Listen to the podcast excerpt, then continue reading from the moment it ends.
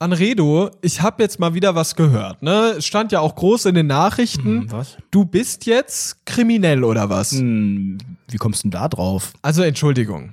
Ich habe das ganz, ganz genau gesehen, was hier letztens passiert ist. Große Sache auch im Straßenverkehr. Ich habe jetzt auch gemerkt, du trägst jetzt auch Tattoos. Was ist das? Ist das da unter, ist das unter deinem Auge eine Träne oder wie sieht das gerade aus? Ja. Musst jetzt bald ins Gefängnis? Ganz so schlimm ist es nicht, aber ich habe in den letzten Tagen mit der Polizei zu tun gehabt.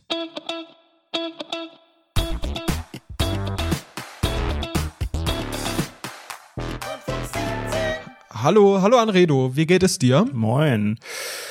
Ja, muss ja, ne? Mir geht es ganz okay. Das ist ja auch schon so eine schwierige Frage. Wie geht es dir? Ja, weißt du? Da gibt es keine richtige Antwort drauf. Muss bei mir auch. Wie findest du das Wetter gerade? Also ist schon ein bisschen regnerisch, oder? Ach, das Wetter ist doch scheiße und die Politiker sind alles Betrüger! Okay. Ist das nicht mal, auch Teil von so einem Smalltalk? Eine Minute vorher gerade, wirklich eine Minute bevor wir gerade angefangen haben. Ich so, hey, lass doch mal ganz klassischen Smalltalk machen. Ganz, ganz klassisch. Das wird voll unangenehm. Das ist klassischer Smalltalk. Und du fängst sofort an, wieder die Angela Merkel Volksverräterin-Regierung in den sogenannten Dreck zu ziehen. Und dann die Politiker. Und das nicht mal richtig auf Ostdeutsch. Also ich weiß nicht, das ist aber nicht mein Anredo. Herzlich willkommen bei Rundfunk 17, Folge 119. Und ich finde, es ist auf jeden Fall Teil eines sogenannten Smalltalks, wenn man sehr, sehr schnell von wie geht's dir bis zum Wetter und dann kommen die Politiker, die sogenannten Politikerschweine, die Korrupten. Jetzt haben die Mehrwertsteuer gesenkt. Das kommt bei uns, beim kleinen Mann, doch gar nicht an. Boah. Das glaubst du doch wohl selber nicht, die 3%. Da wird der sogenannte Einzelhandel nochmal ordentlich was drauflegen. Ich als Sparer bin wieder mal der Gearschtmeier am Ende. Ich finde es super fragwürdig, wie jetzt ganz Antikapitalismus Twitter ausrastet und sagt, das kommt doch sowieso nicht an beim Bürger. Oh, dann werden die Preise gleich bleiben. Und nachdem die Mehrwertsteuer wieder auf die normale Höhe erhöht wird, dann wird alles wieder teurer. Und da denke ich mir auch so, ey, sorry Leute, wartet doch erstmal ab. Jetzt ist doch mal gut. Es ist aktuell alles wirklich unfassbar anstrengend. Also im Netz, auch abseits der Mehrwertsteuerdiskussion. Ich habe mich die letzten Tage im Internet, insbesondere in den sozialen Netzwerken, auch bei Twitter, nicht so wohl gefühlt wie sonst. Das liegt sicherlich an verschiedensten Sachen. Wir haben ja auch in der letzten Folge über diese K-Pop-Nummer gesprochen. Da hast du dich jetzt mies in die Nesseln gesetzt, ne? Du hast die Guerillakämpfer der Black Lives Matter Bewegung gegen dich aufgehetzt jetzt. Kann man das so sagen? Das Ding ist, wir haben natürlich die letzte Folge ein paar Tage vor der Veröffentlichung aufgezeichnet. Insofern, haben hier, glaube ich, auch nicht den Anspruch, jede Woche über das Wichtigste aus der Politik und aus der Welt zu reden. Wir sind halt ein dummer, unseriöser Laber-Podcast. Jetzt kamen aber die K-Pop-Fans und die haben gesagt, ja, Moment mal, ihr regt euch über K-Pop auf. Es war ja abgesehen davon echt nur ein Thema von vielen und nicht mal die Headline. Aber die haben natürlich ihre Leute überall. Wir haben auch gleich einen K-Pop-Fan mit einer Sprachnachricht hier. Und die haben sich ja darüber aufgeregt, dass ich gesagt habe, ja, man müsste mal diesen Fact-Check, der ja letzte Woche bekannt wurde von hier Trump, ne, hat was getwittert und Twitter hat gesagt, ja, das könnte möglicherweise eine Fehlinformation sein, schaut mal hier. Den sollte man auch bei K-Pop einführen, bin ich immer noch dafür, auch wenn ich da wirklich schon wieder extrem Gegenwind bekommen habe, weil die haben gesagt so, ernsthaft gibt's gerade nicht wichtigere Themen? Okay, klar, natürlich gibt's bestimmt wichtigere Themen. Und dann haben die mir versucht zu erklären, was ja die K-Pop-Fans gerade alles tun, was ich nicht tue. Denn K-Pop-Fans gehen auf Demos, K-Pop-Fans informieren und teilen irgendwelche Sachen, Informationen zum Kampf gegen Rassismus und so weiter. Und die machen ja viel mehr als ich. Kann ja sein, dass die das tun. Die haben irgendeinen Polizeiserver irgendwie downgeballert mit ihren Videos und so. Und ich habe dann versucht, mich ein bisschen zurückzuhalten. Habe dann gesagt, ja, okay, danke für die Info und so. Also es war unfassbar anstrengend. Und auch abseits der K-Pop-Sache in den letzten Tagen ein unfassbar schwieriger Diskurs, also, ich glaube, wegen dieser ganzen Nummer. Ich glaube, wir müssen Folgendes mal ganz kurz sagen. Wir stehen 100% solidarisch hinter der Black Lives Matter Bewegung. Absolut. Wir stehen da 100% hinter. Wir können uns da halt einfach aktuell einfach nichts anmaßen in die Richtung. Es ist wichtig, dort ja zu spenden, aktiv zu sein, auch auf Social Media. Und ja, doch, ein schwarzes Bild an einem Dienstag kann auch etwas bringen, indem man einfach Leuten zuhört. Man sollte versuchen, einfach Awareness dafür zu zeigen und Leute aufzuklären, auch im näheren Umfeld, über das, was gerade passiert und wie wichtig das auch ist, wie wichtig es ist, über Rassismus gegen eine schwarze Bevölkerung zu sprechen. Und das ist einfach ein riesiges, riesiges Thema, über das man reden muss. Und ich glaube aber einfach, das große Problem ist, was bei uns jetzt ist, wir sind beide weiß. Wir können uns kein Urteil über irgendetwas anmaßen. Wir sind einfach solidarisch, wir zeigen uns solidarisch und machen so viel wir für richtig halten und würden das auf jeden Fall allen Leuten auch empfehlen. Absolut, das kann ich genauso unterschreiben und ich finde auch, dass, wie du auch sagtest, ich fände das irgendwie auch ein bisschen weird, wenn wir jetzt auf einmal hier unsere unseriöse Podcast-Reichweite nutzen würden als zwei Kartoffeln und irgendwie über Probleme reden, wo wir nicht mitreden können. Ich habe dieses Statement mit diesem schwarzen Bild auch so interpretiert, wie du auch sagtest, dass das eher eine Message ist zum Zuhören. Und das war mir persönlich halt auch wichtig, deswegen habe ich habe das bei Instagram auch gepostet und bei Twitter habe ich jetzt nicht so wirklich was groß geteilt, weil ich da so ein bisschen auch in meiner Trash-Sommerpause bin.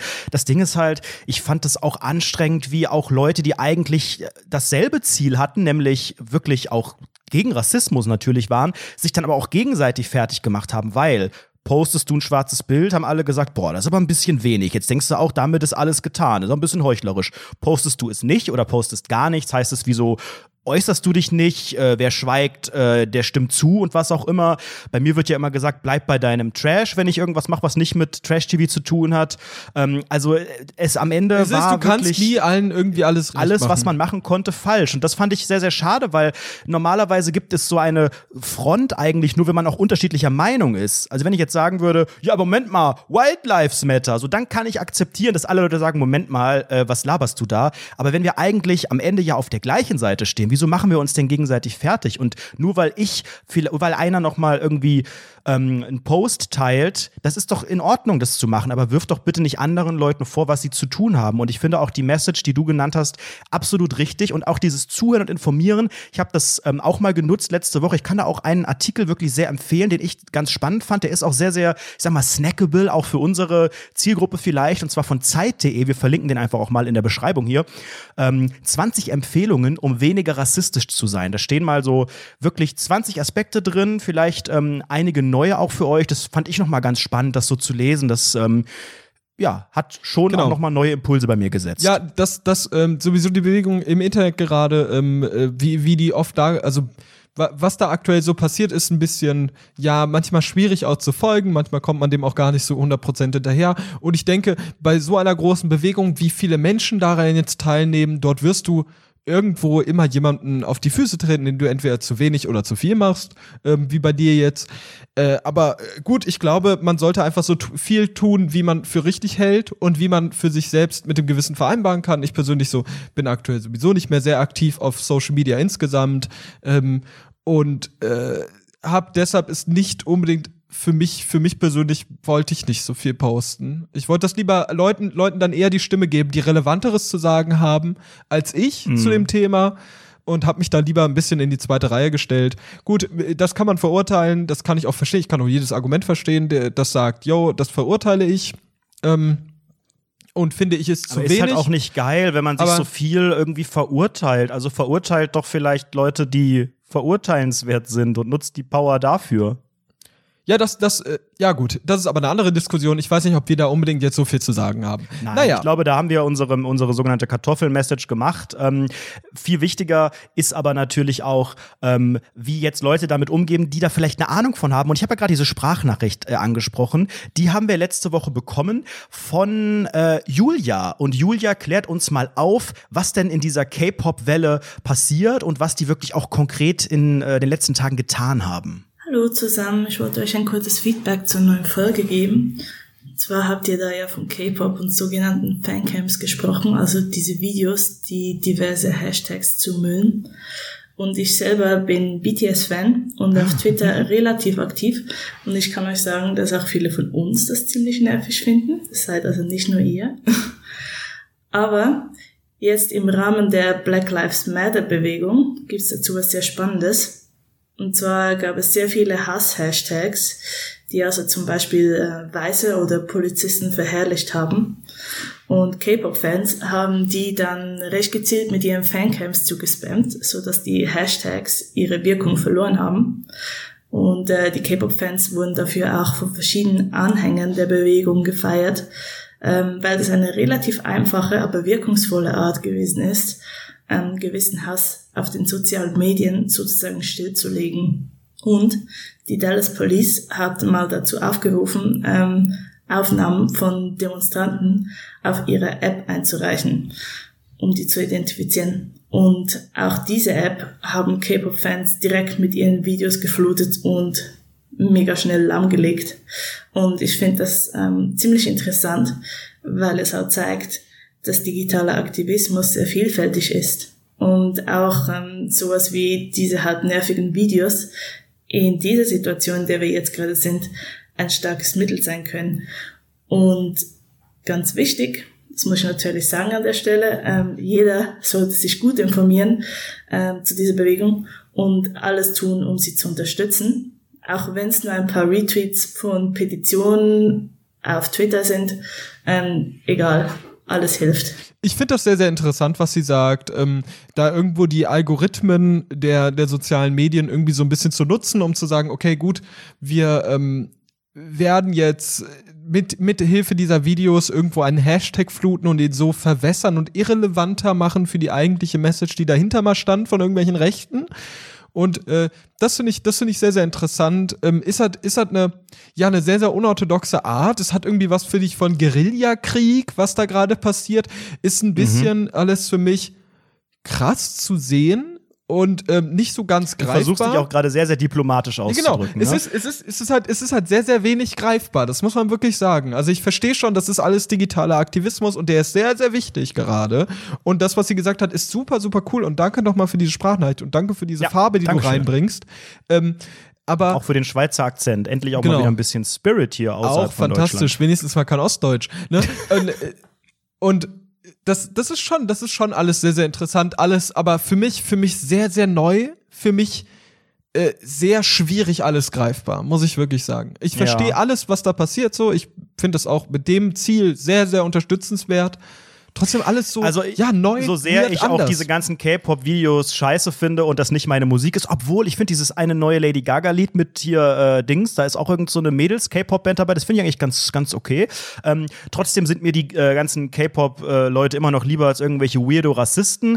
Insofern macht halt euren Kram. Ich finde es halt immer noch nervig, auch wenn das vielleicht schön ist, dass ihr da den Hashtag flutet. Am Ende flutet ihr aber ja auch schon seit Monaten und Jahren den Hashtag von wirklich auch anderen relevanten Inhalten und man kann auch Hashtags fluten, ohne irgendwelche anderen Zwecke zu haben, irgendwelche Fancam-Videos zu verbreiten. Man kann auch einen Hashtag mit einem schwarzen Bild zum Beispiel fluten oder mit irgendwas anderem Aufklärerischem.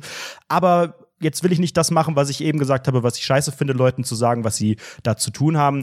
Macht es halt, ich habe auf jeden Fall jetzt einen bisschen besseren Einblick bekommen und würde mich aber auch sehr freuen, wenn dann die K-Pop-Fans vielleicht auch bei anderen Hashtags, die nicht so politisch sind, dann ihren Spam mal ein bisschen runterfahren würden. Liebe Grüße auch von Susanne. Okay, an der Stelle. Wir sind jetzt natürlich sehr, sehr politisch reingestartet in die ganze Sache, in den ganzen Podcast. Und wir haben uns irgendwo dazu verpflichtet gefühlt, irgendwie, irgendwann, irgendwas als Statement zu bringen. Und wollen jetzt einfach mal weitermachen mit dem sogenannten Podcast, lieber Anredo. Ich habe schon im sogenannten Vorgespräch gehört, du hast ganz, ganz interessante Themen mitgebracht, die du sehr, sehr gerne besprechen möchtest. Pfeffer doch einfach mal was Nettes raus. Wie wäre das? Ich habe in den letzten Tagen wieder mein Leben in Teilen hochgefahren, also noch sehr, sehr langsam und vorsichtig. Das Wetter war ja wirklich letzte Woche auch echt schön zum sogenannten Pfingstfest dann auch und das hatten wir ja alle frei oder fast alle. Und ich habe, nachdem ich letztes Jahr im Sommer als sogenannter E-Scooter-Boy hier ja auch aufgetreten bin im Podcast, da mal, nochmal einen Gang zugelegt. Denn mein liebster E-Scooter-Anbieter, den ich letztes Jahr aus einem groß angelegten Test herausgefunden habe, hat sein sogenanntes Angebot erweitert und hat neben den normalen E-Scooter-Rollern, die eben 20 km/h fahren, jetzt E-Mopeds. Okay, gut. Da müssen wir erstmal so einen Moment einatmen und wieder ausatmen. Anredo fährt E-Moped. Ich finde, erstmal Begriff Moped ist für mich das Geilste, was es gibt. Ist mega. Moped ist für mich die ganze App ist ja auch auf Englisch, ne? Und dann steht da einfach, da steht E-Scooter and join the movement und hier drive safely. Dann steht da E-Moped. Genau. Ein Moped, also mein Vater hat mir ja immer gesagt, hallo, zerburst dir's. Früher bin ich mit einem sogenannten Mofa gefahren. Und da hat er immer gesagt, da waren auch Pedale dran. Und jetzt... ja, muss man antreten. Genau. Und jetzt später mit einem Moped. Und dann später mit einem Moped.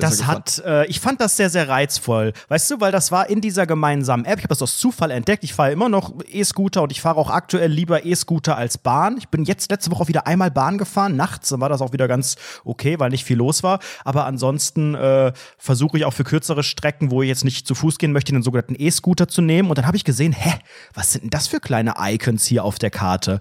Da waren die E-Mopeds. Und da muss man das geht auch wirklich easy, einmal seinen Führerschein verifizieren, den hält man dazu einfach so in die Kamera und schwenkt da so rum, dann macht man noch so ein peinliches, entwürdigendes Selfie von sich, dann dauert das 5 Minuten und dann, heißt es okay, LG, let's go. Und dann kannst du auf der Karte so ein Moped nehmen, das kostet am Ende im Minutentarif genauso viel wie der E-Scooter, also nicht teurer, und da ist ein Helm unten unter der Sitzbank und dann geht das los. Und ich war aber ja einfach völlig unvorbereitet. Also ich habe gedacht, ich probiere das jetzt einfach mal aus. Wieder nur Flipflops an natürlich. Ich weiß nicht, ob man das überhaupt darf offiziell im Straßenverkehr. Vielleicht informierst du mich mal, wenn du bald mit dem Führerschein anfängst, ob das erlaubt ist. Ja klar, dann werde ich Informationen mal weitergeben. Und ich werde dann zum sogenannten Fahrschulprofi und werde mir auch in den Lebenslauf schreiben. Ja, Fahrschullehrer. Das war mein MBD. Ja, das finde ich super. Und dann hab ich eine kleine Tour veranstaltet und bin dann gefahren, habe erstmal gemerkt, der geht ja wirklich ab, also der fährt 55, ist halt komplett electronic, also relativ leise, kein Auspuff und so weiter und hat eine recht schnelle Beschleunigung, also schneller als die meisten Autos, nur kann halt nicht schneller fahren dann, ne? Also wenn irgendwo über 50 ist, dann fühlt man sich schon, als wäre man irgendwie der sogenannte Arsch der Nation. Und nachdem ich 5 Minuten gefahren bin, habe ich gemerkt, ach so, man muss ja auch blinken. Ich habe das ganz vergessen. Du hast dann dieses verfassungsfeindliche Symbol mit der Hand immer dann gemacht. Nein, was Fahrradfahrer ich habe ja gar nichts gemacht, links und rechts. Weil ich bin die ganze Zeit E-Scooter gewöhnt und da biege ich ja aber nicht groß ab. Da fährst du ja auf dem Radweg und alles. Mit dem Ding fährst du ja auf der normalen Straße. Und dann habe ich erstmal gemerkt, scheiße, ich muss ja, wenn ich Spuren wechsle, wenn ich abbiege, ich muss ja blinken. Und dann habe ich den Blinker nicht gefunden, bin aber ja schon mitten in Köln auf den sogenannten Ringen gefahren. Und stand an einer roten Kreuzung, also an einer roten Ampel an einer Kreuzung, vor mir die sogenannte Polizei. Und ich habe schon gedacht, ach du Scheiße, jetzt muss ich mich unauffällig benehmen. Die ziehen mich doch safe raus. Ich sehe so unseriös aus mit meinen Flipflops und meinem türkisen Helm auf diesem Ding. Und dann habe ich gedacht, okay, ich will jetzt aber links abbiegen. Und die blinken schon links. Und ich muss jetzt auch links blinken. Und dann wurde die Ampel grün, ich wollte links blinken, habe ich aus Versehen auf die Hupe gedrückt. Hinter der Polizei. Nein, ernsthaft? Ich wusste nicht, dass das Ding eine Hupe hat. Oh Gott. Und dann haben die mich so beobachtet und haben gedacht, braucht der unsere Hilfe oder was auch immer? Und dann bin ich aber einfach weitergefahren und ich dachte jetzt, ich habe dann wirklich richtig Herzklopfen gehabt. Ich dachte jetzt, sie verfolgen mich und ziehen mich raus. Oh, Need for Speed jetzt, oder was? Ey, das war wirklich eine Blamage. Ich habe mich gefühlt wie Tommy Versetti bei GTA Vice City, wo er mit diesem pinken Roller da, ne? Und dann genau, geht's los, ne? Roller. Und dann macht er einen Wheelie.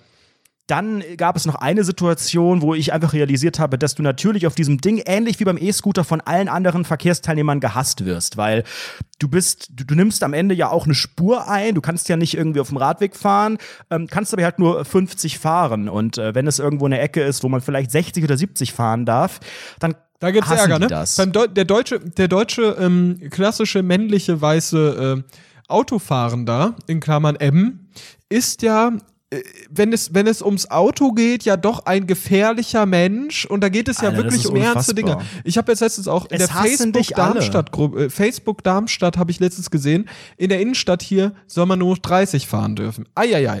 Da hat sich die männliche Bürgerschaft von Darmstadt auf jeden Fall auf die Barrikaden gestellt und hat gesagt, okay, so nicht, da wird hier alles, also Darmstadt wird sterben, das liegt an der scheiß grünen Regierung und hier das Wichtigste, Innenstädte Innenstädte sterben aus. Die Innenstädte sterben dann aus.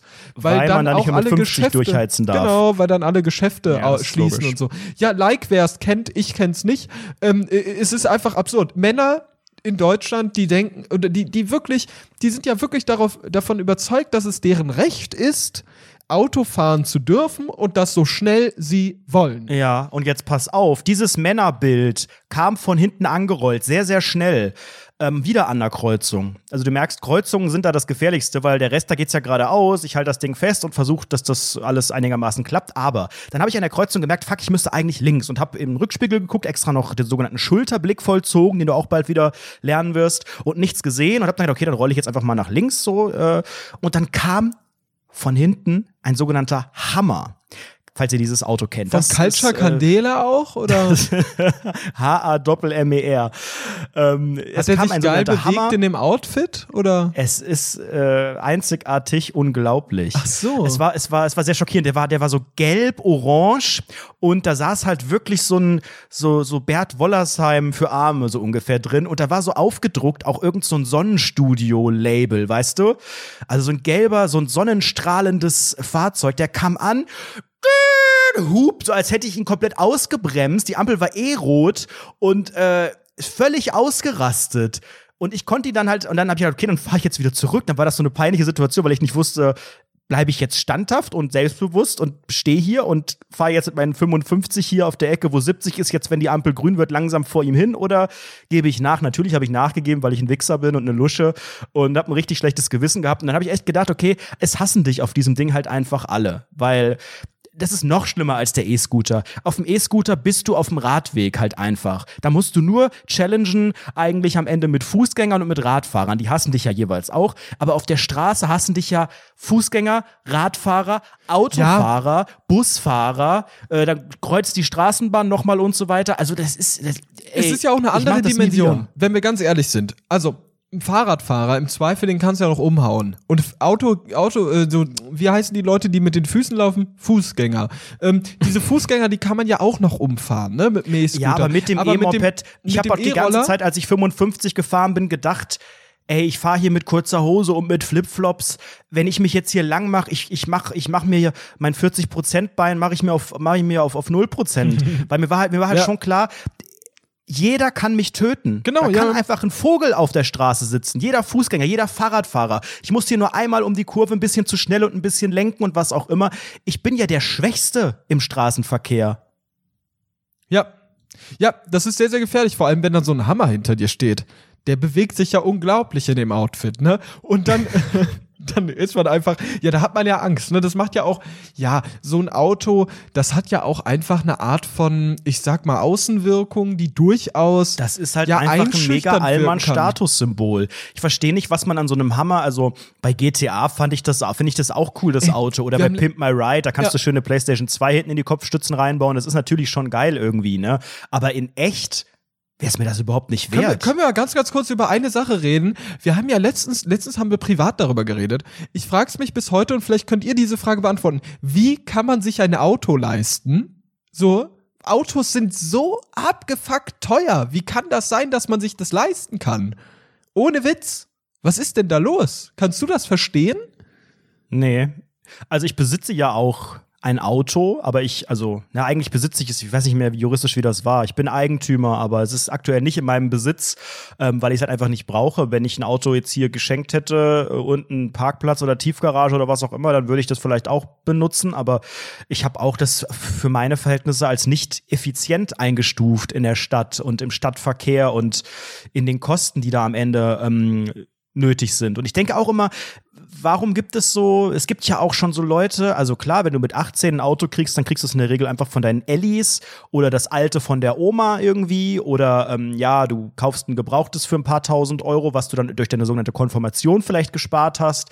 Aber jetzt in der Stufe, wo wir sind, so Mitte 20, da haben Leute entweder irgendwie durch ihre Ausbildung oder irgendwelche, weiß ich nicht, Erbschaften oder was, ich weiß nicht, wie man sich ernsthaft ein Auto kauft. Das ist ja so in so kleineren, in dörflichen Verhältnissen ist das ja gar nicht unüblich, dass man sich einfach Autos kauft. Das käme für mich sowieso überhaupt nicht in Frage, von welchem Geld. Aber selbst so ein Leasing-Ding und sowas, das hält sich für mich am Ende nicht die Waage. Und ich brauche also es ist halt einfach immer noch ein bisschen sehr Statussymbol, es verliert sehr, sehr schnell an Wert und alles. Und ich will ja auch am Ende irgendwie so ein cooler, linksgrün versüffter Wichser sein, der sich dann keinen Verbrennungsmotor kauft und so. Dafür gibt's dann wieder auch nur so mittelmäßige Möglichkeiten, wenn du nicht sehr, sehr viel Geld ausgeben willst. Also es ist für mich alles bisher noch nicht klug gewesen. Ich finde das auch, krass. Also wenn ich so drüber nachdenke, guck mal, stell dir mal vor, du zahlst so für so ein Auto 500 Euro im Monat. Mit allem, ne? Mit allem Scheiß. Und dann zahlst du ungefähr so viel auch für deine Miete. Also du hast im Prinzip eine doppelte Miete für das Scheißding. Und ich frage mich halt, wie sich das Leute leisten können. Ich könnte es mir, glaube ich, also da würde ich auf jeden Fall meinen Lebensstandard einschränken müssen. So, das wäre schon traurig.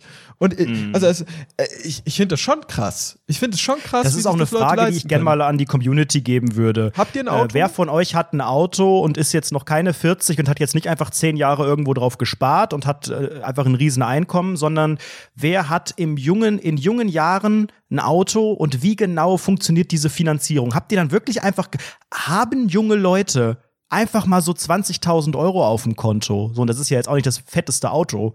Nee, überhaupt nicht. Das hat doch niemand. Das ist ja auch so eine Sache, ne? 20.000 kriegst du eine okay gebrauchte C-Klasse oder sowas. Jetzt wirkt's wieder sehr arrogant, Basti. Was denn? Ja, du kannst doch jetzt nicht einfach dann schon wieder 20.000 Euro so niederreden. Ich wüsste nicht, wann. Du hast doch auch gesagt, okay. Naja, weil du wieder jetzt einen Mercedes einfach im Kopf hast. Ich kenne auch kaum Leute in unserem Alter, die irgendeinen neuen Mercedes fahren. Nein, aber auch einen Golf oder sowas, einen aktuellen Golf und sowas, das kriegst du auch alles für 20.000. Also 20.000 ist ja aber nicht dann der echt nur die basicste Grundausstattung mit irgendwelchen junge Leute Rabatt. Okay, ja, das ist arrogant, junger Mann. Nee, weißt du, wie teuer der Golf ist? Oh, sorry, dass ich das Nazi-Auto nicht ganz, ganz toll finde, so wie du anscheinend. Tut mir leid. Sollen wir vielleicht nach Wolfsburg fahren zusammen? Und sollen wir vielleicht da zusammen sollen wir uns in die Autostadt begeben und einfach mal gucken, hey, wo hat denn da hier der liebe Mann mit dem Schnurrbart so alles hingebastelt, hä? Wollen wir ein bisschen verfassungsfeindliche Symbole irgendwo hin, mein lieber Anredo? Das würde ja super passen, oder? Warst du schon mal in der Autostadt? Ja, nee. In der Autostadt nicht, aber ich war in Wolfsburg. Ich nenn's gern Wobi. Wobi, ja. Ja, die Autostadt ist ganz faszinierend. Ich war in der Autostadt, als ich... Achso, du hast ein neues Auto bekommen, ne, damals. Tatsächlich, ja. Ja, und dann hast du es abgeholt am Werk. Dann holt man das im Werk ab und das ist ja wie so eine Art Freizeitpark für Nationalsozialisten vielleicht auch. Nein, Quatsch. Das ist ein... ganz von der Location her haben die das ganz schön gemacht und die verbinden halt diesen Autokauf mit einem Neuwagen an so ein Erlebnis. Das heißt, du weißt, ich hole da diese Muchte ab und da freue ich mich drauf und dann kannst du da in der Regel bei vielen Sachen, ich meine, wow, da waren sie mal großzügig, da darfst du da auch den Eintritt kriegst dann umsonst, ansonsten bezahlt man da, glaube ich, ein paar Euronen und ja, da gibt's dann da so Museen, da gibt's so kleine, da gab's so eine Lasershow und am Ende hast du vielleicht Glück und dein Auto kommt aus diesem Turm, aus so einem Autofahrstuhl irgendwie raus und dann kriegst du das übergeben mit so einer Merci-Schokolade, danke, dass sie mir 15.000 Euro gegeben haben, hier kriegen sie ein Stück Schokolade und dann brettert man nach Hause und keiner hat sich bei diesem ganzen Konzept Gedanken gemacht, wie die Leute da hinkommen sollen, wenn die mit einem neuen Auto zurückfahren sollen. Ist das vielleicht eine sogenannte Koop mit der Deutschen Bahn, weil der Bahnhof auch direkt daneben ist von Wolfsburg? Da haben dort die Politiker wieder unter einer Decke gesteckt. Apropos unter einer Decke stecken, ich war auch vor kurzem, steckte ich unter einer Decke, sag ich mal, denn ich war beim Friseur und da wird einem ja auch immer wieder dieses Ding da über die Schultern gehämmert, diese Decke. Der Maulkorb von der Angelika. Über die Schultern, ja. Und ich war dort und das war das erste Mal seit Koronges, dass ich beim Freiser war. Ich trau mich nicht. Und es ist Wahnsinn. Nimm mir bitte die Angst. Sag mir, dass das alles entspannt war. Nee. Es ist super beschämend. Also ich hatte ja auch ewig lange Haare, ne? Und dann habe ich natürlich vorher nicht meine Haare gestylt, so. Es ist auch nicht weit weg, dieser Friseur. Das ist jetzt 3 Minuten Fußweg. Und dann musste ich halt diese 3 Minuten ohne frisierte Haare rumlaufen und lange Haare, die fliegen so rum im Wind, weil die ja so schwer sind. Das ist ganz schlimm. Und dann fliegen die so rum. Und dann musste ich halt da durch, es war die Hölle. Und dann war es halt super entwürdigend, weil du halt das irgendwie erklären musstest, hey, ja, du weißt ja selbst, oh, Corona, das war ja, oh nein, da ist ja diese, oh ja, der erste Haarschnitt danach und dann lachen die so ein bisschen müde. Und der Tierarzt macht erst am 6. wieder auf. Genau, und der Tierarzt, der macht erst am 6. wieder auf. Und es war wirklich mal wieder sehr, sehr interessant, dieser Friseurberuf, Besuch, denn der hatte für mich was ganz, ganz Unangenehmes. Nämlich die Tante, die mich frisiert hat, die hat mich ganz, ganz unangenehm am Kopf massiert, mehrmals. Und die hat dann so ein, also erstmal die Haare gewaschen. Chips reingedrückt. Ja, genau das. Die Haare gewaschen und dann habe ich so gemerkt, oh, das fühlt sich aber sehr, sehr gut an. Also es ist wirklich das war echt eine ganz, ganz tolle Massage, ne? Also wirklich ganz, ganz fantastisch. Und dann habe ich auch gesagt, da hat so ein bisschen geknackt. Vielleicht war das der 5G-Chip, I don't know. Und dann wurde mir noch so Haaröl in die Haare reinmassiert danach. Und da dachte ich so. Hast du seitdem einen Bart? Nee, gar nicht leider. Und ich habe ja auch so Geheimratsecken und da habe ich so gefragt, hey, was haben sie denn gerade da reingemacht? Ja, das ist so Zeug, das regt den Haarwuchs an. Da dachte ich auch so, oh Mann. Damit wir mit dieser Lächerlichkeit endlich mal weiterarbeiten. Ey, Mann, können. Ich dachte wirklich so, oh Mann, das hätte ich jetzt auch nicht fragen sollen. Das ist ja richtig durch die Blume gesagt, dass da jetzt großer Haarausfall bevorsteht, wenn man dagegen nicht arbeitet. Ja, da habe ich auch gedacht, ah, fuck, Alter. Und die ganze Zeit hast du da den sogenannten Maulkorb der Bundesregierung aufgehabt. Ich hatte die ganze Zeit diesen Maulkorb an und das Crazy ist das einfach, ich hatte ja die ganze Zeit einen Mundschutz an.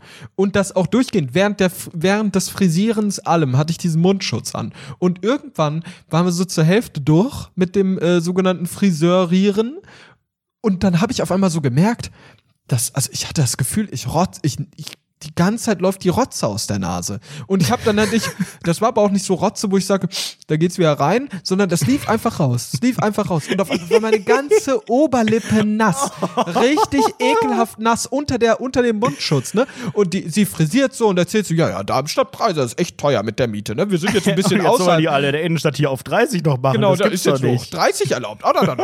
Und so weiter und so fort. Wir sind jetzt ein bisschen außerhalb hingezogen. Ich so, oh, sie armer Schlucker. Und einfach ging es dann weiter, ne? Ganz, ganz normaler Smalltalk eben, ne? Ich auf meine ganz, ganz sympathische, einfach nahe Boden gebliebene Art und Weise. Und die ganze Zeit, während ich halt geredet habe, ist halt so diese scheiß Rotze mir auf der Nase rumgelaufen oder auf dieser Oberlippe. Hast du gespürt, dass das droht, unter dem Mundschutz durchzukommen? Nee. Oder war das ganz gut von deinem 14-jährigen Bart irgendwie da am Ende dann drin? Ich habe mich davor rasiert, weil ich weiß, die gucken mich ja sehr genau an. Und da möchte ich keine... Ich gucke auch vorher immer so ganz genau mit viel zu viel Licht in den Spiegel, um zu gucken, ob man irgendwo noch was dran arbeiten kann, ob man irgendwo auf irgendeine Pore... Die sehen einen so genau, da muss man sehr richtig aufpassen. Ich glaube auch, die denken sich auch, ey, vielleicht ist ja irgendjemand frisierende Person von unseren hörenden Personen. Ich glaube, die haten hinter den Kulissen, wenn da kein Kunde ist und die dann in ihrem Kabuff da hinten sind, die haten richtig ab. Hier, da war doch wieder der Komische, der da so denkt, dass er so reich ist. Da lief die Suppe... Geht's langsam los oben, da habe ich erstmal Öl reingedrückt in die Haare und dem wachsen Haare aus den Ohren und so. Ey, die lästern doch über alles Haare aus den Ohren und so. Ganz übel. Ich glaube auch, dass die gegenseitig irgendwie so Streichholz ziehen, wenn so ein Kunde kommt, den man nicht richtig mag, wo man weiß, der war schon mal da und der schwitzt immer so stark oder der will immer ohne Haare waschen, geht jetzt ja nicht, und hat aber so ekliges Fetthaar. Das mache ich, weißt du, dass die eigentlich alle bei gewissen Kunden keinen Bock haben. Ich finde auch, manche sind auch so ein bisschen böse entwürdigend. Bei mir war es jetzt in diesem Moment so, also ich hab ja dadurch, wir beide kennen es. Du hast ja auch schon ein bisschen Geheimratsecken und sowas. Und ich habe die auch schon, seit ich 16 bin. Mir ist alles gut. Und es gibt so Arten, wie die Haare liegen, dann sieht es sehr unvorteilhaft aus. Und ich habe das Gefühl, die hat die ganze Zeit diese Haare so unvorteilhaft hingeworfen. Da habe ich mich sehr, sehr unwohl gefühlt. Und am Ende schwitzt man noch mehr, ne? Wenn man in den Spiegel guckt, dann so denkt, oh, das ist bitte nicht die fertige Frisur, Mädchen. Und dann bin ich halt irgendwann aufgestanden, so. Die hat noch die ganzen Haare auf meinen Schuhen verteilt. Das war sehr, sehr unangenehm. Da hat sie gefragt, ob sie die Haare wegföhnen soll von den Schuhen und so. Und ich so, nee, alles cool. Und du hast, Entschuldigung, die Schuhe kosten mehr als der Föhn. Sie machen hier gar nichts. Nee. Und dann habe ich halt bezahlt so, hab mal wieder ein Schnäppchen gemacht für 37 €, einen Friseurtermin gehabt. Ja, aber mit hier Happy End Massage kann man da nichts zu sagen. Genau, es war eine ganz tolle Massage, ganz, ganz toll. Und dann habe ich halt wirklich, dann bin ich rausgegangen und hatte auf einmal, musste diesen Mundschutz absetzen und wirklich der ganze Rotz mir überall auf der scheiß Oberlippe. Ich habe den mit meinem Mundschutz weggewischt. Es war so abartig ekelhaft, Alter. Es war wirklich ekelhaft. Ich wusste gar nicht, dass meine Nase so laufen kann. Was war denn da los? Ich habe auch geschwitzt. Es war wahrscheinlich so eine ganz toxische Mischung aus Schwitze und Rotze. War das denn dann einer der wärmeren Tage letzte Woche? Das war ein bisschen wärmer. Das wäre ein bisschen wärmer. Weil dann würde ich das auf jeden Fall auch berücksichtigen. Ich möchte eigentlich jetzt die nächsten Tage auch noch zum sogenannten Hairdresser. Nee, stimmt gar nicht. Warte, stopp. Das war dann, als es angefangen hat zu regnen. Letzte Woche. Ja, fuck. Ja. Weil meine Befürchtung, ich schwitze ja schon normal, da muss ja nicht mal 40 Grad sein beim Friseur. Ich bin ja auch immer in so einer Panikhaltung, weißt du, wirklich wie so ein scheues Reh, wo irgendwie was ins Licht, Lichtkegel guckt. So witzig vor, da fragt er so, hey, Sie sind als nächstes dran und du guckst so mit ganz großen Rehaugen und springst so weg wie so ein Reh auf so 4 Beinen. Nee, eben, ich spring ja nicht weg. Ich gucke da erst mal 3 Minuten rein und dann muss ich warten, bis der Förster mich von der Straße kratzt, ein paar Minuten später. Nee, bei mir wird ja auch gar nicht so viel geredet. Das ist ja auch alles nicht Muttersprache in meinem Salon. Insofern, ich weiß gar nicht, ob die das mit den Regeln richtig verstanden haben. Wenn ich jetzt zu Hamid gehe, die nächsten Tage, meinst du, die lachen mich aus, wenn ich da mit einem Mundschutz reinkomme? Nee, das ist schon geregelt. Ja? Ja. Und dann muss aber Haare waschen ist Pflicht und Termin jetzt auch. Ich gehe da einfach hin und sag, jetzt mach hier. Kannst du da so einen Online-Termin machen? Weil das kann ich bei meinem Fraser. Nee, ich glaube nicht. Vielleicht muss ich mir jetzt auch einen neuen suchen. Aber ich hätte auch Panik, dass ich sehr stark schwitze darunter. Und ich habe auch irgendwie die Befürchtung, dass die Haare nicht richtig schneiden können, wenn da der Mundschutz hinten um die Ohren geht. Doch, das geht. Das geht, da musst du den kurz an einer Seite abnehmen und dann dir weiter vors Gesicht halten. Das ist für mich ein Service, ich mache da gar nichts. Und was ich so das Gefühl habe, ist ja, ich habe ja auch gerade gesagt, bei meinem Friseur. Warum sagt man das eigentlich? Genauso wie bei meinem Anwalt. Ich finde, wenn jemand sagt, bei meinem Anwalt, dann klingt das immer so, mein Rewe. Als ob das dir gehört. Jetzt ist doch mal gut. Mein RTL. Stimmt, mein RTL. Da fühle ich mich zu Hause. Oder du auch, oder? Willkommen, ja. Ich weiß nicht, warum man das sagt. Ich glaube, weil... Hast du einen Anwalt? Natürlich habe ich keinen Anwalt. Ich finde, also, das ist auch ein Alarmsignal, wenn man selber einen Anwalt hat. Weil, wie wichtig nimmst du dich denn bitte? Du hast einen Anwalt, genauso wie du einen Friseur hast, bedarfsgerecht, würde ich da mal Politiker-Speech-mäßig sagen. Wenn du einen brauchst, dann googelt man irgendwie und guckt, was da oben steht und dann drückt man sich erstmal tagelang da anzurufen und versucht eine E-Mail zu schreiben und dann antwortet aber ewig niemand und dann musst du doch anrufen und dann sagen die, ja, die E-Mail haben wir überhaupt nicht bekommen, keine Ahnung. Und dann geht man da hin und hofft, dass es nicht viel Geld kostet, dann bist du am Arsch, weißt, dass da jede Sekunde schweineteuer ist, aber auch so ein weirdes Verhältnis zu einem Anwalt zu haben, ne? Das ist ja so typischer, so Familienvater, wenn du irgendwie 35 bist, dann hast du einen Anwalt und dann ist der vielleicht sogar ein ehemaliger Schulfreund und man kann den mal unverbindlich auch fragen, so auf dem Grillfest. Hey, wie ist das denn jetzt hier, wenn ich irgendwie die Maske nicht im Laden anziehe, weil das ja ein Mundschutz ist? Kannst du mich vertreten? Das hast ist ja ein Maulkorb. Weißt du doch selbst, Kollege, oder? Oder Tommy, das ist doch ein Maulkorb, damit wir nicht mehr reden dürfen. Deshalb bin ich jetzt auf so einer Hygienedemo gewesen bei Attila Hildmann und Xavier Naidoo.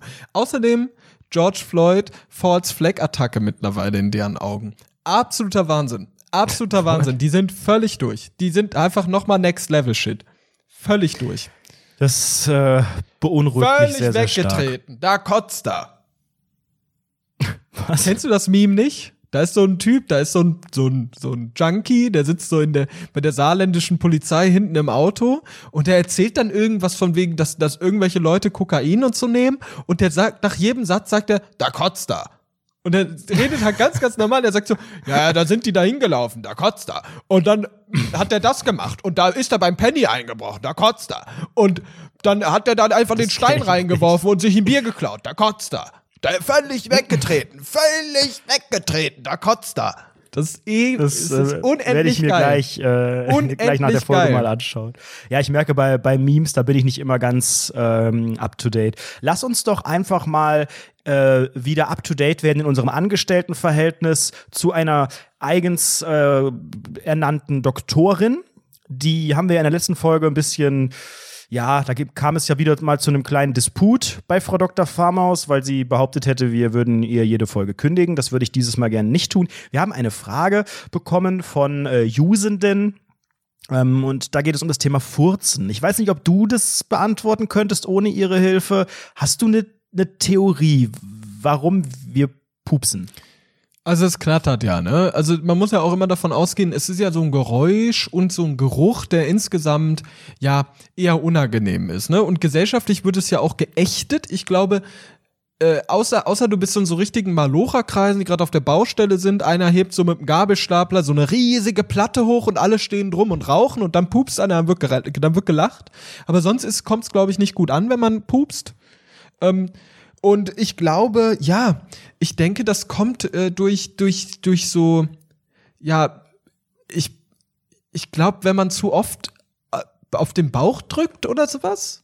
Keine Ahnung, man isst ja auch so Sachen und dann pupst man mehr und so. Also ich verstehe das nicht so ganz. Und wenn man auf Toilette ist, dann pupst man noch mehr, als wenn man nur ganz normal steht. Warum ist denn diese Stellung auch irgendwo relevant dafür? Ich verstehe das alles nicht. Okay. Wie sieht es bei dir aus? Hast du eine Theorie? Nee, also ich bin eher überrascht, dass wir diese Frage jetzt in einem Jahr Dr. Fahrmaus noch nicht gestellt haben, weil mein Leben besteht jetzt auch seit der Corona-Zeit zu einem sehr, sehr großen Anteil aus Furzen, bin ich ganz ehrlich. Also dadurch, dass man auch einfach mehr zu Hause ist, wird ja schon, ich sag mal so, die Kettensäge schon hin und wieder mal angeschmissen, häufiger als sonst. Weil ich ja auch so völlig, oder was heißt ich, es ist ja, du kannst ja gesellschaftlich, kannst ja nicht einfach, wenn du beim Friseur sitzt und schwitzt, kannst du ja nicht einfach furzen, als wäre nichts gewesen, sondern es gibt ja einfach viele Situationen, wo man es einfach natürlicherweise zurückhält, bis man dann abends um 18.30 Uhr nach Hause kommt, die Wohnungstür zumacht und erstmal richtig furzt und dann so ein Befreiungsgefühl hat, wenn man denkt, jetzt ist es raus. Aber wenn man jetzt zu Hause sitzt, Homeoffice, dies, das. Homeoffice, hast du schon mal in einem Videocall auf stumm gemacht, um zu furzen? Nee, bisher noch nicht. Bisher noch nicht, hat sich noch nicht angeboten. Ich glaube, da fühle ich mich zu sehr unter Druck. Nee, ich auch nicht. Und dann hast du vergessen, auf Stumm zu drücken und furzt so selbstbewusst und bewegst noch so den Arsch so auf eine Arschbacke hoch und denkst, so, das Arsch wird keiner, und dann ist alles still. Als ob, dann, alle als sagen ob so, das auch besser wird dadurch. Ich verstehe das nicht ganz. Warum macht man den eine Arschbacke hoch-Move? Bei mir ist der richtig drin, wenn ich jetzt so das mache. Mach du das mal. Das ist richtig automatischer Prozess. Das ist überhaupt nicht. Das ist meine Form von Leichtathletik. Ja, genau. Okay, ich merke, wir kommen zu keiner Antwort. Wir brauchen Unterstützung. Wer hilft denn da? Es ist Frau Dr. Med Fahrmaus. Furzmaus. Ah. Dr. Fahrmaus. Hallo, Frau Dr. Fahrmaus. Hola. Schön, dass Sie wieder bei uns sind. Ganz klar. Nach den Differenzen letzte Woche. Mhm. Wir haben heute eine neue Frage mit im Gepäck. Es ist eine Frage von einem Hörenden, in Klammern MWD. Mhm. Wir konnten es nicht direkt klären, deswegen einfach mal ganz direkt gefragt, warum pupsen wir? Wahlweise auch furzen, damit Sie das eher verstehen. Asen kann man auch sagen. Danke. Reinknattern. Also, einen Bums lassen. Ordentlich die Sahne rausdrücken. Haben wir's. Einfach mal sich am kleinen Finger ziehen lassen. Genug am kleinen Finger gezogen. Luftstrom rauspfeffern. Darmwind. Das Porzellan zum Vibrieren bringen. Ja, okay, warum furzen wir? Okay, also eigentlich ist es erstmal ganz einfach. Alles, was wir essen ja, das läuft dann durch den Mund, durch die Speiseröhre, in den Magen und dann in den Darm. Und da werden ganz viele Nährstoffe in den Körper gebracht und aus dem Essen rausgezogen. Und im Dickdarm gibt es dann bestimmte Bakterien, so ganz kleine Lebewesen, die dann diese Essensreste zerlegen. Und dabei entstehen Fette, Mineralstoffe und Wasser. Und dabei entstehen Gase bei diesem Zerlegungsprozess. Was ist denn ein Gas? Wie, was ist ein Gas? Das ist so ein Stoff, der sowas wie, Gas. Auf so eine Frage warst du nicht vorbereitet, ne? Zack, haben wir dich aber mal an die Wand geredet. Welche Quelle ist das denn überhaupt? Also ich hab hier eine sehr seriöse Quelle, und zwar yellowstrom.de, die sollten das wissen. Die kennen sich aus. Jetzt ist aber ja das Problem, jetzt hast du gerade so einen Pups einfach so verkauft, wie was derbe Natürliches, und dann ist da ein bisschen zu viel Gas und dann bupp, geht der raus. Genau. Warum knattert es? Warum stinkt es? Also zum Beispiel, dass man besonders viel Gase produziert, könnte daran liegen, dass man bestimmte Dinge isst. Zum Beispiel Bohnen, denn die enthalten so eine Art von Zucker, die Oligosaccharide, das bedeutet auch Mehrfachzucker. Und das sind sehr große Moleküle, die gegen die Verdauung sehr unempfindlich sind und dann erst im Dickdarm richtig verdaut werden können. Ja, aber was bedeutet das denn jetzt? Warum pupse ich denn jetzt mehr, wenn ich Bohnen esse? Und warum stinkt es? Warum tut das stinken? Und was macht dieses Knattergeräusch eigentlich aus? Wo kommt das her? Das ist ja auch ein unnatürliches Geräusch. Also man sagt nicht. Ja auch, wenn es so ein Geräusch gibt und es war kein Pup, sagt man, oh ja, das ist so ein Furzgeräusch. Mhm. Das ist ja ein uniques, das hat ja wahrscheinlich irgendjemand mal markenrechtlich geschützt, dieses Geräusch. Ja. Aber das ist ja...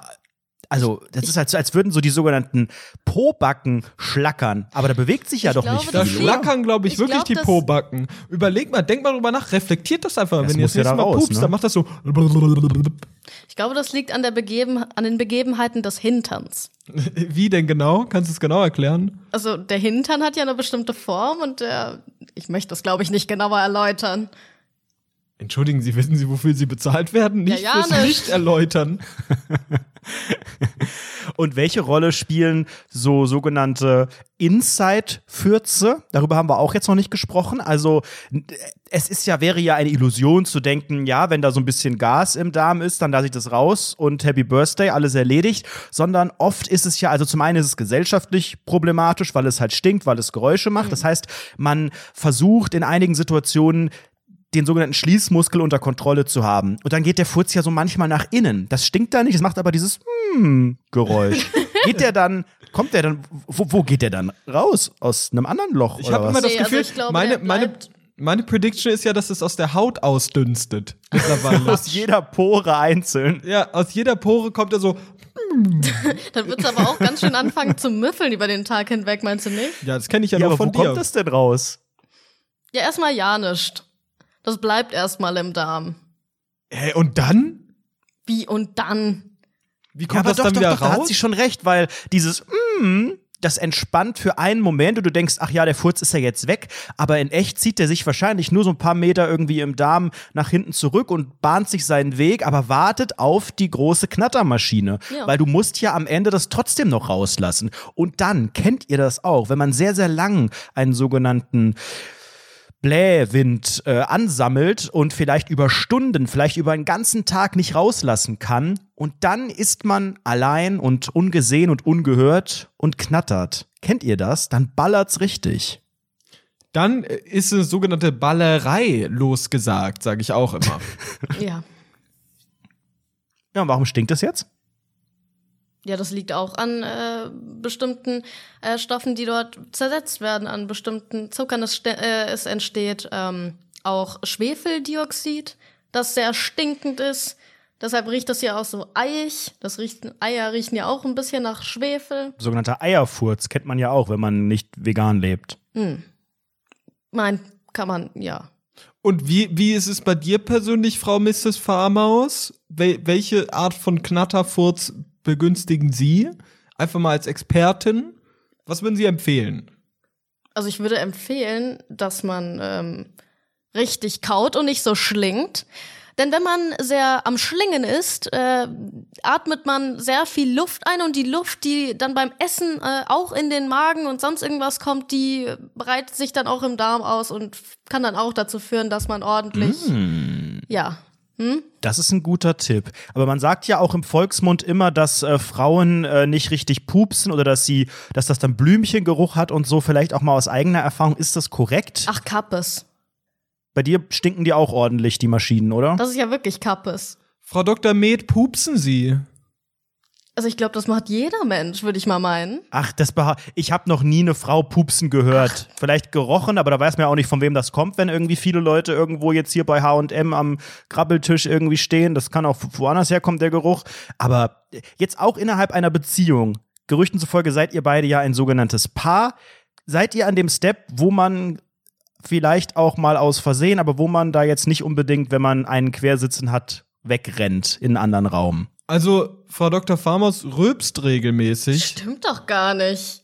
Natürlich, du sitzt hier und machst so einen Rülpswettbewerb. Rülpsen finde ich aber auch. Warum ist eigentlich Rülpsen gesellschaftlich akzeptiert? Rülpsen tue ich auch sehr intensiv. Da habe ich kein Problem. Aber ich würde nie vor anderen Leuten. Aber das ist voll unangenehm, wenn du das machst. Du bist die ganze Zeit am Aufstoßen. Ja, ich bin der Aufstoßkönig. Ja. Aber ich rülpse dann nicht. Du machst so. Ach, Kappe.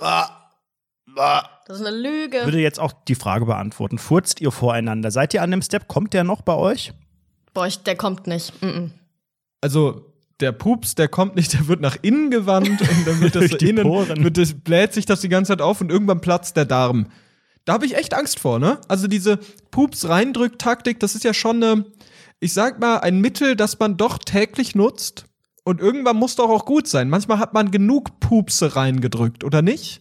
Ja, solltest du, glaube ich, auch nicht zu häufig machen oder das gar nicht mehr loswerden, das Zeug da.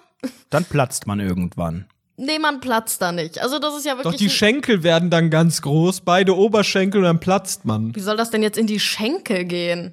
Das ist Spongebob-Referenz, das verstehst du nicht, weil du Spongebob früher nicht gucken durftest. Sorry. Also du behauptest jetzt, weil du da einmal auf dem iPad yellowstrom.de aufhast, dass man nicht platzt, wenn man die Fürze einhält. Und das ist jetzt eine wissenschaftliche, seriöse Quelle. Genau. Kein Wunder, dass die Forschung gerade so viele Probleme hat und gegen die Bild-Zeitung kämpft und gegen alle Wutbürger, wenn deine Quelle yellowstrom.de ist. Ich finde die zuverlässig und gut.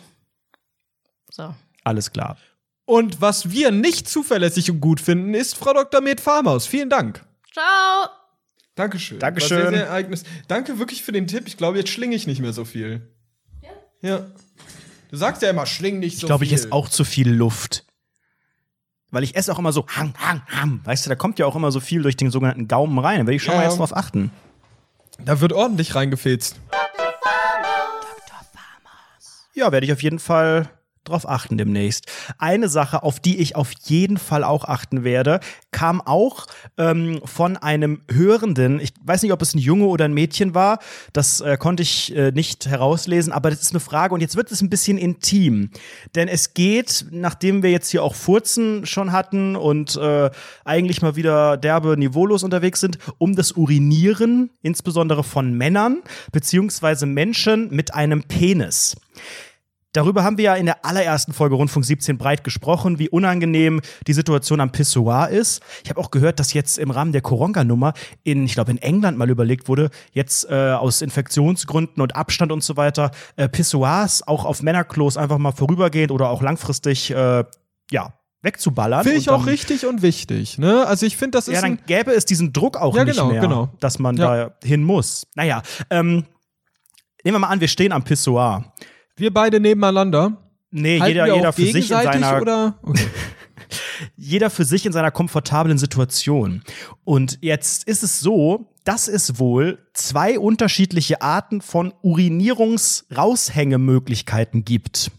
Wie meinst du? Das muss ich mal bitte erklärt haben. Es gibt die Möglichkeit, dass man als Mann oder als Penisträger seinen Penis aus der Hose hängen lässt und pinkelt. Und es gibt die Möglichkeit, dass man seinen Penis und seine Hoden aus der Hose hängen lässt und pinkelt. Also ich finde, den Hoden daraus hängen zu lassen, hat für mich wirklich, muss ich ehrlich jetzt auch mal sagen, für mich ist es gestört, krank, weil ja, oder? Also, das ist doch nicht normal. Das ist für mich, das hat sowas von diesem Exhibitionist. Zisten. Also diese Leute, die die harten Mandel tragen und dann von den Freien nackt darunter sind und dann ihren Mandel aufmachen. Die Leute. Und das hat was für mich davon, weil man zeigt ja mehr, als man eigentlich muss. Also für mich ist so, ein Pissoir-Besuch ist für mich immer von Scham, durchgehend nur Scham. Die ganze Zeit. Und wenn ich allein bin, dann die ganze Zeit wirklich mit Luchsohren, die so auch in die Richtung Tür gewölbt sind, dann in diesem Moment höre ich ganz, ganz genau, wenn nur ein kleiner Klack von der Tür kommt, dann bin ich sofort fertig. Ich bin fertig, zack, reingedrückt, ne, der letzte Strahl wird noch rein, wieder reingedrückt in die Blase und dann wird sofort wieder zugemacht, zack, zu, schnell raus. Weißt du, wenn nur eine Person da ist, habe ich ja schon panische Angst. Und wenn ich dann noch mehr von dem Gestüt da reinhämmern muss, oder was? Das finde ich persönlich nicht so schlimm. Wenn der Strahl einmal läuft, dann kann auch jeder gern dazustoßen. Das ist wichtig, dass der Strahl einmal in Gang kommt. Aber wie du auch sagtest, ich finde auch die Tatsache, dass du dann als Mann deine Hodensäcke da raus, also warum macht man das? Du patriarchale Scheiße. Man holt doch nur das Nötigste raus. Das ist doch wirklich wieder einfach so eine Art, ja, ich würde mal sagen, so schwanzvergleichmäßig, so, ja, ich hol noch mal und hier noch der halbe Oberschenkel kommt noch mit raus und alles. Also was soll denn das? Ja, Leute ziehen sich ja auch ihre Hose so ein bisschen weiter runter. Also so nee, das finde ich auch abnormal. Nee, ein ganz klassischer Move. Vorne den sogenannten Hosenstall auf und dann den Pipi-Hans kurz nur so raus, dass der halt gut pissen kann. Aber doch nicht da das ganze Gehänge Dinge irgendwie frei arbeiten irgendwie. Das ist ja auch viel zu viel, ja, Präsenz. Also ich finde auch, man muss der ganzen Sache auch nicht so viel Wert zumessen, dass man jetzt sagt, okay, ich lasse jetzt mal meine Schlepphoden raushängen. Also das ist ja, ich finde das, ja, für mich hat das so ein bisschen was mit zu wenig Aufmerksamkeit in der Kindheit zu tun und sowas. Also da muss man schon so ein bisschen, hey Mama, guck mal meinen riesigen Schlepphoden. Und dann hat sie halt nicht hingeguckt. Weißt du? Und seitdem. Und das ist, da hat sich dann verankert, ja, wie so ein 5G-Chip. Genau, verankert wie der riesige Schlepphoden, wenn du ihn raushängst. Ich hatte ja mal im Studium so ein komisches, in so einem Semester so ein Wahlpflicht-Weirdogramm gemacht und musste irgend so einen Sozialkack machen. Sozialwissenschaften. Gut, dass viel dabei hängen geblieben ist davon. Und da ist hängen geblieben Penisneid und Kastrationsangst. Und ich würde einfach mal euch bitten, nachdem ihr Rundfunk 17 bei Wikipedia gesucht habt und den Artikel sichtet, einfach dann mal Blue Waffle eingeben und rotten.com und anredo Chrom. Nee, einfach mal Penisneid eingeben. Und ich denke, das ist tatsächlich ein Phänomen, das auch auf diese Hodensituation zurückzuführen ist. Falls hier Menschen zuhören, die am Urinal ihren Hoden raushängen lassen und vielleicht das jetzt in dieser Sekunde gerade tun, hört bitte damit auf. Da ist sehr, sehr viel falsch dran. Wie diplomatisch. Hört bitte damit auf. Bitte aufhören. Ne? Bitte. Aber, pass mal auf. Weißt du, womit man nicht aufhören sollte? Mit diesem Podcast. Boah, sind das wieder schlechte Übergleitungen, dieses Völkchen. Aber ich weiß es nicht, ich würde gerne noch eine kleine Geschichte erzählen, die mir jetzt letzte Woche passiert ist, wenn das okay für dich ist, Lehnsherr Anredo. Sehr gerne, wenn der Hoden drin bleibt, gerne. Okay, vielen Dank auch. Letzte Woche habe ich eine Mail in einer Nacht- und Nebelaktion bekommen. Es hieß nämlich von meinem Studiengangsleiter, der hat mir irgendwann ganz, ganz spät nachts, hat er mir geschrieben, hallo, Zerbürstius Masters, Sie haben ja eine Podcast-Reportage als Bachelorarbeit gemacht, ne? Und ich mache ein Podcast-Seminar und würde dort gern Sie als Gast haben, damit Sie ein bisschen über Podcasten sprechen und über Ihre Bachelorarbeit. So. Hä? Okay. Ja. Krass. Da dachte ich auch so, okay. Interessant ist, ich kannte eine Kommilitonin, die auch in diesem Kurs ist, und die hat mir dann so geschrieben, hey, der redet gerade über dich und deine Bachelorarbeit, hat die mir per Instagram geschickt, ne? Und das Interessante war dann so, sie hat dann geschrieben, ja, der meinte auch, dass du nächste Woche vielleicht dann kommst. Und ich hatte diese Mail, vorher habe ich die nicht bekommen, ne? Sie hat mir zuerst geschrieben, ja, du kommst dann ja vielleicht, cool, dass du dann vielleicht sogar wirklich kommst. Und ich so, hä?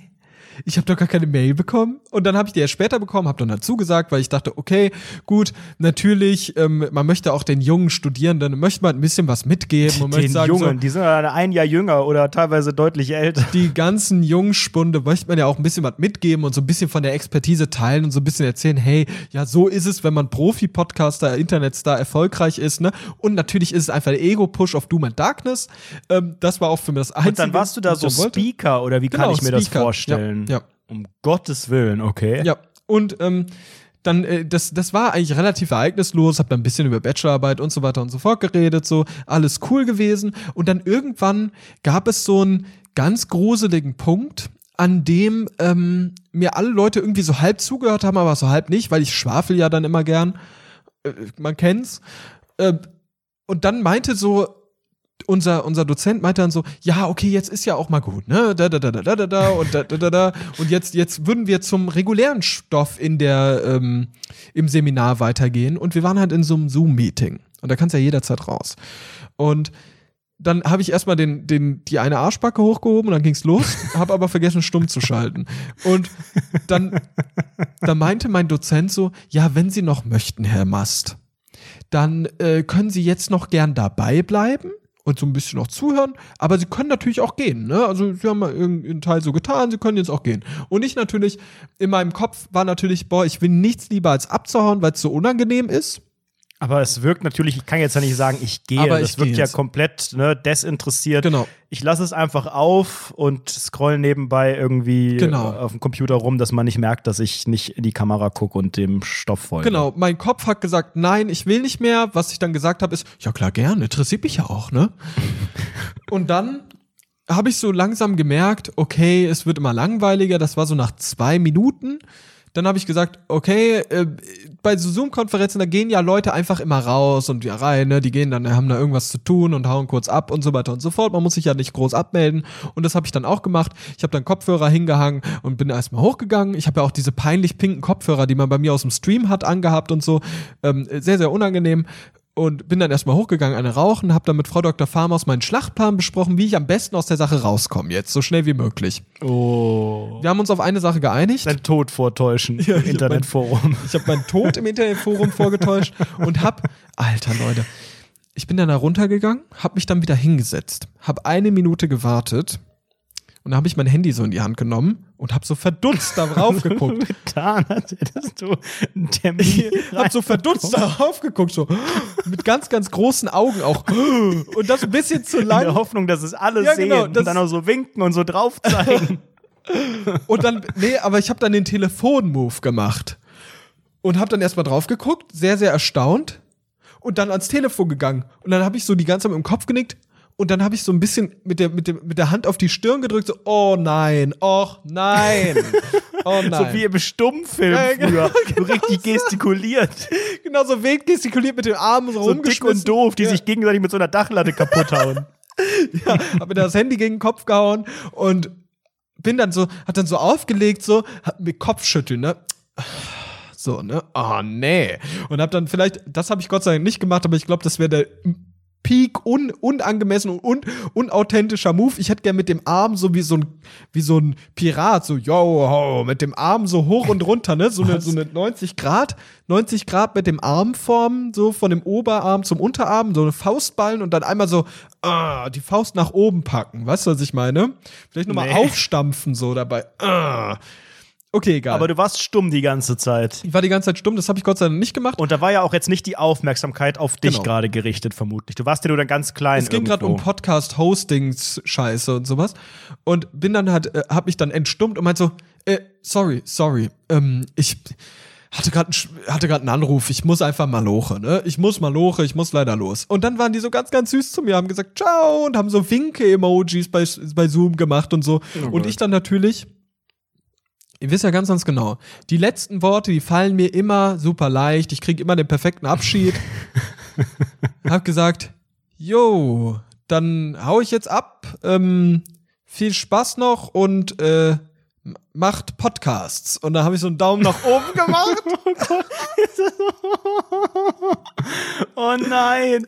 Ey, du verkommst langsam zu so einem Podcast-Verein-Typen in Essen. Ja, als nächstes hast du so Feuerwehrstiefel an, du stehst mit so einem Bierkasten irgendwie auf der Dachterrasse und grölst irgendwie, dass Frauen geil sind. Ey, Alter, ich dachte mir wirklich so, macht Podcasts. Und da ab dem Moment dachte ich mir, ich bin wie so einer in Essen. Ich habe das auch im Kopf gehabt, ne? Wie so einer in Essen beim Podcastpreis. Richtig peinlich. Aber jetzt, du hast es jetzt ja gerade erzählt. Das heißt, die könnten das ja jetzt hören. Die wissen ja, welche Podcasts du machst. Also die hören das jetzt und denken, boah, ist der unsympathisch. Ja. Ja, und jetzt? Macht Podcasts. Also wenn wir eins brauchen in der Welt, dann sind es nicht mehr Podcasts und schon gar nicht so wirklich formatlose Quatsch-Laber-Podcasts von zwei Typen, die denken, dass sie lustig wären, weil bei Wikipedia Comedy-Podcast steht. Wir sind ein 1A-Polit-Talk, wir spiegeln Diversität wider, wir haben die sogenannte Weisheit, teilweise auch mit dem Löffel uns einmal reingedrückt und wir reden über die Themen, die einfach wichtig sind und relatable und manchmal unangenehm. Und unangenehm ist auch das Stichwort meines letzten Punktes heute, denn wir sind gerade hier irgendwie vor Gericht. Mein letzter Punkt ist, schnell vor, bei Gericht macht man das so. Mit so Überleitung, mit so ganz, und dann haut man mit einem sogenannten Hammer, wo irgendwie Sonnenstudio draufsteht, auf den Tisch und sagt, Ruhe im Gerichtssaal. H-A-Doppel-N-E-R. Ja, mein letzter Punkt der Anklage. Du dich bewegst in dem Outfit. Betrifft auch nochmal diese letzten sehr, sehr schönen, warmen, heißen Tage und eine Beobachtung, die ich gemacht habe, dass ja jetzt, wo man isoliert immer noch so ein bisschen ist, aber wieder raus darf und so, eine Sache am Boomen ist, also eigentlich mehrere, ne? Autokinos sind gerade beliebt und die Leute treffen sich in kleinen Gruppen, sind eher zu Hause, im Privaten und so. Wenn man aber nicht wirklich irgendwie einen Garten hat und nicht irgendwo bei Leuten in der Bude sitzen essen will, dann geht man irgendwo raus und trifft sich zu zweit, zu dritt, zu viert irgendwie und, Achtung, picknickt. Das ist ein neuer Trend, der wieder boomt, der auch bei vielen dauerhaft im Sommer beliebt ist. Und ich habe das zuvor noch nie gemacht.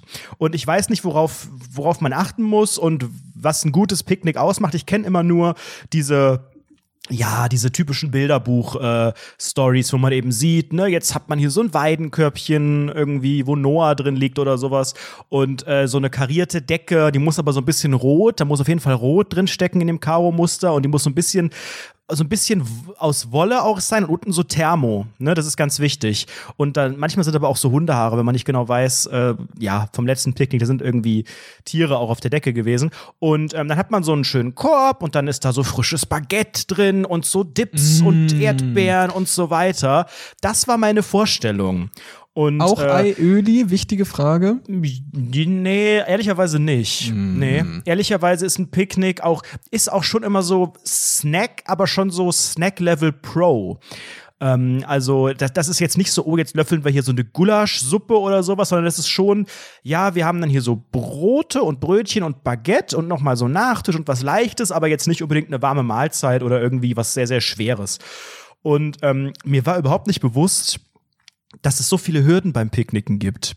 Und ich werde das nie wieder machen, weil das war ein kompletter Reinfall auf allen Ebenen. Es geht ja damit los, dass ein Picknick unfassbar viel Vorbereitung ist. Du musst ja dann zu Hause die ganze Scheiße erstmal überlegen, was will ich denn haben? Ist ja nicht so wie zu Hause, wenn du einfach sagst, oh, jetzt frühstück ich mal geil. Jetzt hole ich mir Brötchen und dann mache ich mir ja alles. Du hast ja keinen fucking Kühlschrank. Das heißt, kein Idiot hat zu Hause so viele kleine einzelne Tupperdosen. Du musst ja alles, mache ich hier etwas von der Butter und die Margarine und ein bisschen von der Marmelade und Nutella und vielleicht noch ein bisschen Käse und so weiter.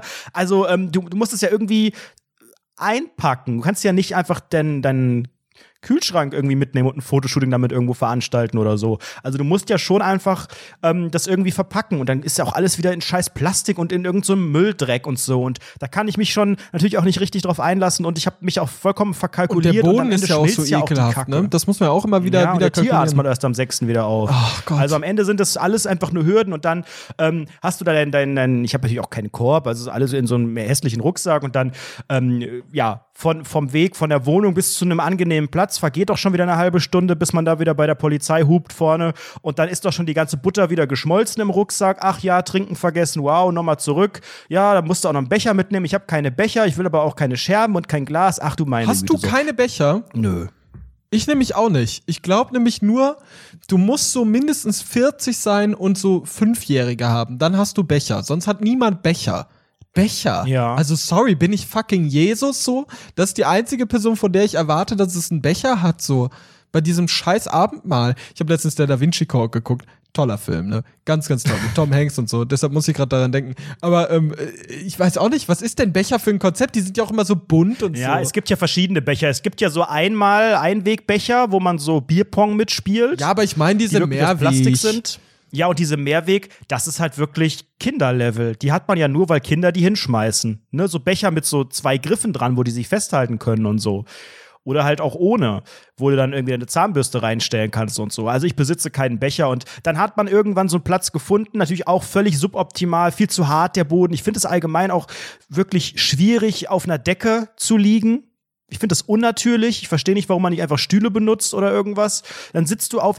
Probier doch mal einfach nur, wenn du morgen frühstückst oder Mittag isst oder was, setz dich mal in der Wohnung auf den Boden. Es ist völlig unnatürlich. Ich kann den Schneidersitz. Aber es gibt nichts Unangenehmeres, als im Schneidersitz auf so einer blöden Decke zu sitzen und zu denken, oh, das ist aber jetzt toll.